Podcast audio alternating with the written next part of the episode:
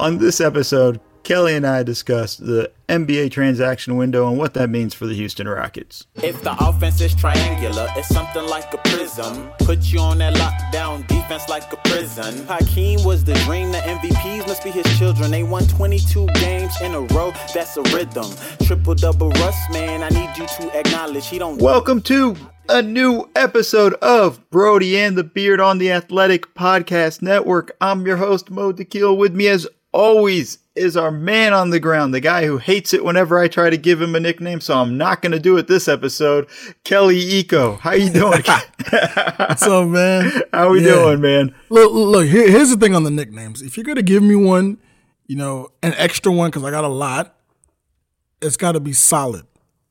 I wasn't listen, messing. With, I wasn't messing with boots. Okay, I wasn't messing with boots. that's fine. But there's still hope. There's still hope for you. You can still. I no, no, I'm just spitballing here, man. I'm just throwing stuff at the wall. We'll see what happens. I might come up with a new one next week. Who knows, Kelly? Hey. Just kind of, Hey. it's it's off the top of my head as I go, Kelly. Most of the intros, I'm just trying to throw it out there. I appreciate you. You know, What's you- going on though? Chilling, man. How you doing? Uh, well, um, I'm pretty good. I guess between now and July 31st, it's going to be, you know, just kind of anticipation on, you know, how the league is going to go about, you know, transactions, you know, testing that we'll get into more, um, and just seeing how they move through, you know, certain aspects before the league resumption. Yeah, and and you you brought up two things. Let's let's start with the first thing you brought up, which is transactions.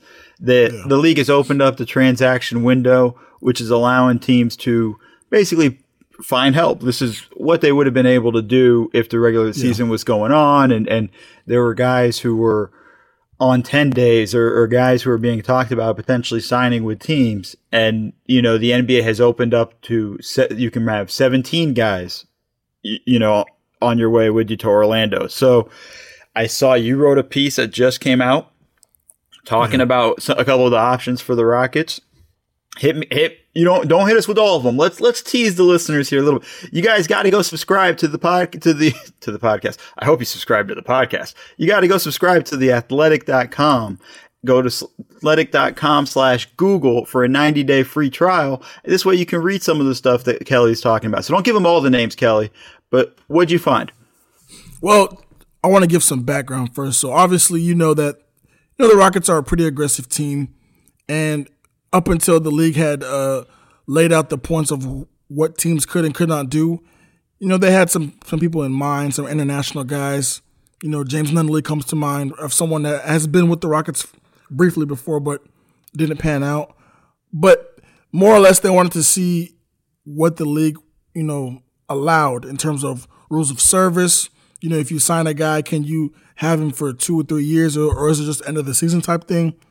And when you look at the available, you know, free agents, it's not that great just because at this point of the season, all the guys that are actually able to really impact the roster are, are already on teams. But there are some names out there, you know, that are tantalizing to people like Jamal Crawford, you know, J.R. Smith, DeMarcus Cousins. But as it pertains to Houston, you know, the Rockets are a pretty standard team.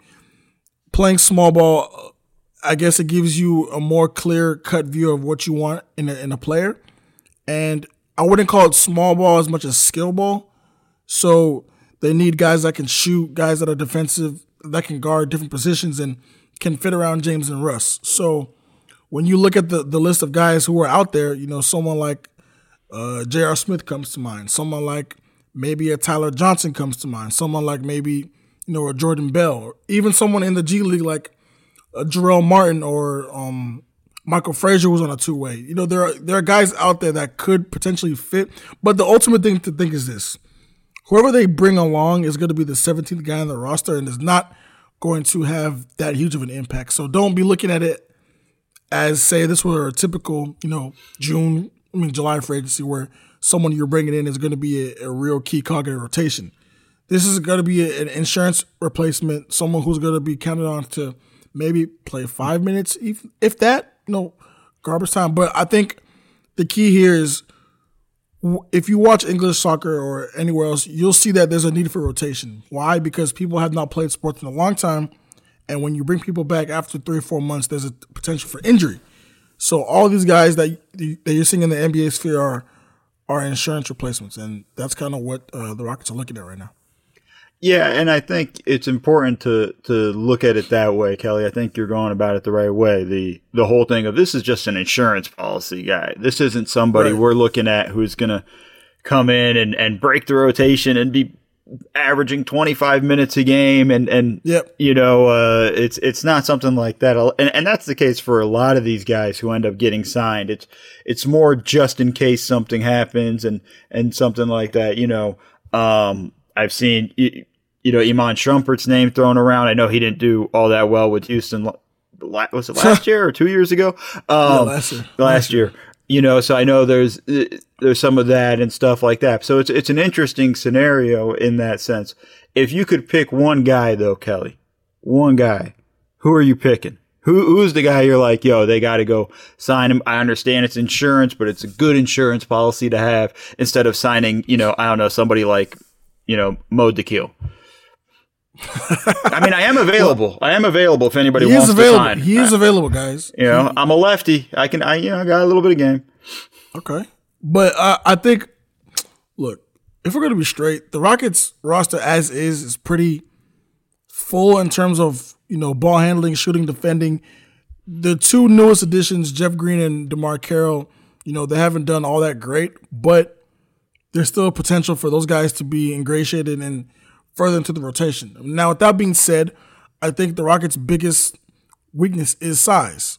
And when I say size, I don't mean a lumbering, you know, seven foot center. I mean somebody who's like an Ibaka type, a, a, you know, a Jerami Grant type. And if you're looking out there, there aren't that many names that kind of suit that role. Jordan Bell is pretty interesting to me, just because he's six eight, six nine. Um, he has experience playing in a smaller system under Steve Kerr. Did you feel that though, Kelly? Did you just feel that, like the the the, the Rockets fans kind of just recoiling a little bit? you talking about a, a, Golden State Warrior? A former- and, look, look, look, look. I, I apologize because I, I, know that, that, that, there's some open wounds. No, but I don't, really, I don't really care. Um, it's, it's the the main point is you know Jordan Bell's a guy who look he hasn't panned out that great, but him and I have a great relationship. He's told me numerous times that you know he would love to be in Houston, and he actually was here for a little bit before you know getting shipped to Memphis for uh, Bruno Caboclo. Um, but I think Jordan Bell will be interesting. If not him, then a shooter like Nick Young or J.R. Smith. Right. It. You know, I kind of like the idea of having just having a big that you feel comfortable throwing out there in case right. scenario where that's going to happen. I. Mm-hmm. Uh, I guess it sort of depends on where the organization feels where they're at with Isaiah Hartenstein. And I mean, listen, I, I love Tyson Chandler, but I'm not sure he's really a guy I'd feel comfortable going like, oh, if we need a big, we're going to throw Tyson out there just out of nowhere. Uh, you know, he's he's uh, not young. Let's just leave it at that. Uh, you know, so I would maybe kind of poke around a little bit in the big market just because you got a lot of wings, you got a lot of guys there. I mean, Nick Young when was the last time he was in the league? Like it feels like it was two 20, years. 20, 2018, yeah. Yeah, so I mean, a couple of years ago, I mean, he he, he can always shoot. Nick's always going to be able to shoot, and that's kind of his thing. But like, I don't I don't know if that necessarily kind of fits. I think if I Trans- was, yeah. yeah, I think I think that's the biggest reason why you know you kind of have to pause a little bit because these guys aren't. You're not sure if they're in NBA shape. That's just you know plain and simple. J.R. Smith hasn't played in two years. Nick hasn't played in two years. You know, all those guys, and you can't get Joe Green back because you already traded him. Um, so I think it's really, it's really risky to.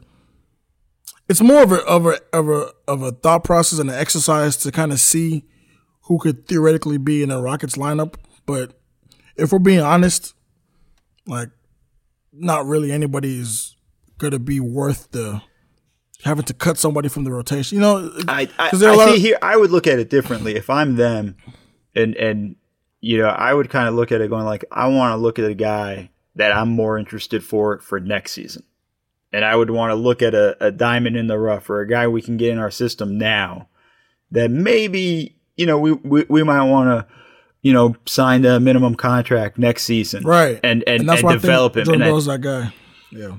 Yeah, so I mean, if it's not Jordan Bell, because I've I've kind of fallen off a bit on on Jordan Bell, but like if it's a guy like that that's out there, um, somebody in the G League. I kind of look at it more as an opportunity for a team to to sort of just get an understanding or, or, or, future value of seeing what somebody might be worth. And they might not be, you might sign a guy and you might be like, nope, don't ever want him back here again.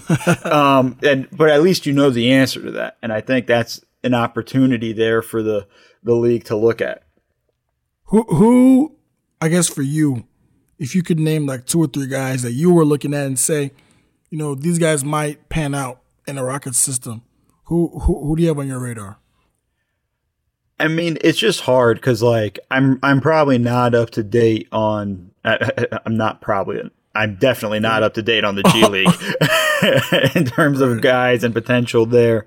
Uh, you know, if I was just looking at just for this season and and things like that, I probably would just try to find a big and that can stretch the floor maybe a bit and and kind of help in that area, help with rebounding and, and maybe present a shot blocking presence. But to be honest, if there's a big that's out there like that, they probably already have a contract on a team. Uh, you know, so worst case scenario, I think, I mean, hell, I probably would just sign a guy like Nick Young to just be like, screw it, it's insurance policy. It's not really, it's low risk. You know, it's not really going to hurt us, and we don't have any anything to hold us to him for next year. So, you know, it'd, it'd probably be something like that just in case you might need another guy because shooting is going to be a thing for this team. They're always going to need to be hitting their shots because they're going to be small and they got to stay on top of it and outscoring teams from the three point line regularly. Um, I want to ask you kind of what you think about the Tyler Johnson link. I, personally, I don't really see the. Well, here's what I'll say if you were to put Tyler Johnson and Austin Rivers in a vacuum, you know, which one? Well, obviously Austin is is a better player than Tyler Johnson, but why would you add someone of Tyler Johnson's skill set that's kind of redundant? Unless unless it's in the case of injury, like you said, like maybe you don't trust Eric Gordon's knees, maybe you don't trust Austin Rivers' shooting ability, but why Tyler Johnson? Uh, that that that move. Well, the name it kind of surprised me a bit, if I'm being honest. Um, but I wanted to get your thoughts on that. I mean, like if you look at his Miami numbers and things like right. that, I mean, because he hasn't he hasn't shot the ball well in, in in Phoenix, and I think some of that's kind of a fit scenario and things like yeah. that. But if you look at his kind of his Miami numbers and, and things, you know, he's a career 35.8% three point shooter, which we know matters a ton. And and again, a lot of that's kind of fallen off because he's shot like crap this year and hasn't even really played much for for Phoenix. So, you know, just kind of an awkward, it's an awkward fit for him. I think it's one of those things of, you know, that's probably the ultimate insurance policy. Actually, that's who I would sign. You know, might go back and delete what I said about Nick Young and sign, you know, sign uh, Tyler Johnson. Like that's, that's probably somebody because if he's, shooting the ball well and if he fits into the system pretty well, that's a guy you can look at and say like let's let's re-sign him next season, you know, at a at a reasonable dollar amount. You know, he's he's only 28, he's still young, uh young-ish, I guess, and and kind of might be able to help this team. I mean, you got to look yeah, at what Yeah, okay, okay, I see what you mean. I see what you mean. Cuz like if you just look at his Miami stuff too, like, you know, yeah. he he did pretty well, man. I mean, he averaged 37 from three one year, 36 another year. I mean, like he shot it pretty well. Like he's got some skills. Now I'm not a big fan, and they overpaid for him in uh in Miami when they when they uh, matched his his contract. But it's a it's definitely something that they should kind of take a look at because again, it goes into okay, he he might be an insurance policy, but he might push these guys to compete in practice, and he might. You know, from from what you see in practice, you might go like, "Hey, let's bring him into training camp," and from there, sign him. I mean, this is kind of how guys like Ben, how they found Ben McLemore, how they found, um, uh, gosh, why am I blanking on his name? Uh, who's the other guy? Kelly, come on, you know. Gerald Green? Gerald Green, the other guy on the team. He's on the roster now. Dang it. This is great podcasting. Um, I don't know what you're talking about. Uh, um, the guy competing with McLemore for minutes. Uh, Danuel House. Daniel House. There we go. See, it just took us only four and a half minutes. Um, but like that kind of route, and that's that's something I think you look at with with a guy like Tyler Johnson. I think he's going to be interested. I think a lot of teams are going to have interest in him. I think. Yeah. Yes. So I think for me, I made the mistake of kind of seeing it too from like a it was too um, short short term. Linear. Yeah. Yeah. Yeah. Yeah. So because I, I am still of the belief that I think Austin Rivers is gone next season. Mm-hmm. So I think if you do bring in someone like Tyler Johnson, um, if you can sign him for longer than, than a season, then yeah, that could be a good um, replacement if Austin does go. So, but even right. even even if you don't, even if you just sign him just for this season, you have the institutional knowledge, right? He understands the system. He knows a little bit what's going on. He's a little familiar with everybody. So, right. I think that that kind of plays into this a little bit if you want to think in terms of long term strategy. Now, I don't know what GMs are thinking at this point, and and how they're looking at it this way. And I think every team's going to respond differently. But I've always kind of enjoyed the fact that this is something I felt like Daryl Morey is pretty on top of and, and tends to think this way on a regular basis. So that that's probably a, a, a good good guy for them to maybe go after. But I think he's going to have a lot of suitors, so it'll be interesting. Yeah. Wow. I think this is the second time you've actually successfully convinced me of something. Yeah, but that's because you're stubborn. I've been right all the other times. It's just you're stubborn and don't want to admit it. okay. You know, agree, and, agree, and, agree and, disagree. And Mike, uh, please mark it down that this is, you know, on this date at this time, Kelly uh, agreed with me yet again, or, or, that I switched Kelly's positions on something. Finally, getting him to see the right way of things. Uh, but let's move on to our next topic pretty quickly. I don't know how much there is to go into about it, but this week the NBA is starting to test guys. We're we're gonna start. Oh boy. We're gonna start to see you know, a lot of numbers here, and I think there's going to be a lot. There's a lot of nervousness in terms of how many guys yeah. and things like that. You know, what's your overall kind of a thought when you're when you're hearing? All right, we're going to start testing guys. We're going to hear positive tests. Somebody's going to test positive. Yeah, you're going to see that guys have been really irresponsible. Um, obviously, look, these are NBA players. These are guys that can do whatever the hell they want to do, but in times like this, I I think you're going to see.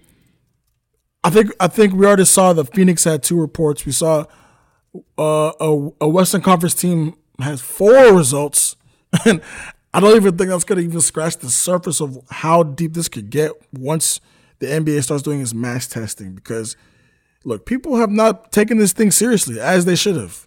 There's a reason why Houston is now being considered as you know a danger zone for Corona and and other Dallas and and Florida and you know it, it's crazy and I just want to see I'm interested to see how much they disclose the information first of all because this is a serious matter it's a private health matter um but look even the players that aren't going like Trevor Ariza like Davis Bertans there are people that aren't going to go for health reasons or for family reasons or whatever but this is a really serious thing going on and people need to understand that that everything is not yes you love basketball and you love entertainment you love competition but at the end of the day you're putting people's lives at risk for your pleasure. So if someone doesn't want to go you have to be cool with that and you have to understand that that that's his decision and his family's decision so.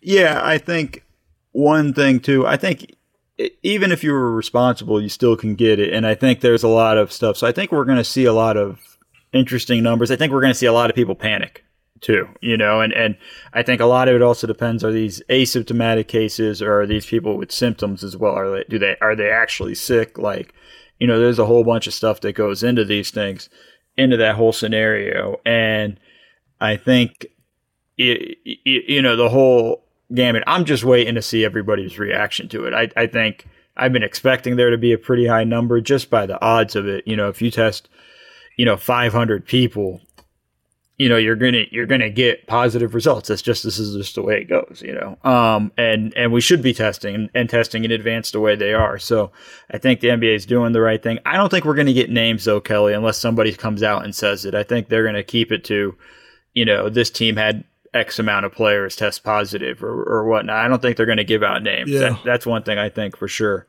Um, as for guys sitting out, like I kind of applaud it you know, uh, Trevor Ariza, it's a family thing, and and there's a, a lot of stuff going on there. Like, yeah, well, with Trevor, I want to add something before you. Uh, so I had the opportunity, I had the opportunity to be around Trevor while he was here in Houston, and I also had the opportunity to spend some time with him uh, in this past summer in LA. And one thing that that he said that was pretty interesting was, you know, during the whole free agency, I think he, I think he had just signed for um, Sacramento, and he was saying the reason why he did that was because um, it's such a short flight to get from Sacramento back to LA, you know, as opposed to being on the East Coast, as opposed to being, you know, in Texas. As, and that that really stood out to me as a guy that is a real family man and who wants to spend time with his loved ones. So I applaud his I applaud his decision,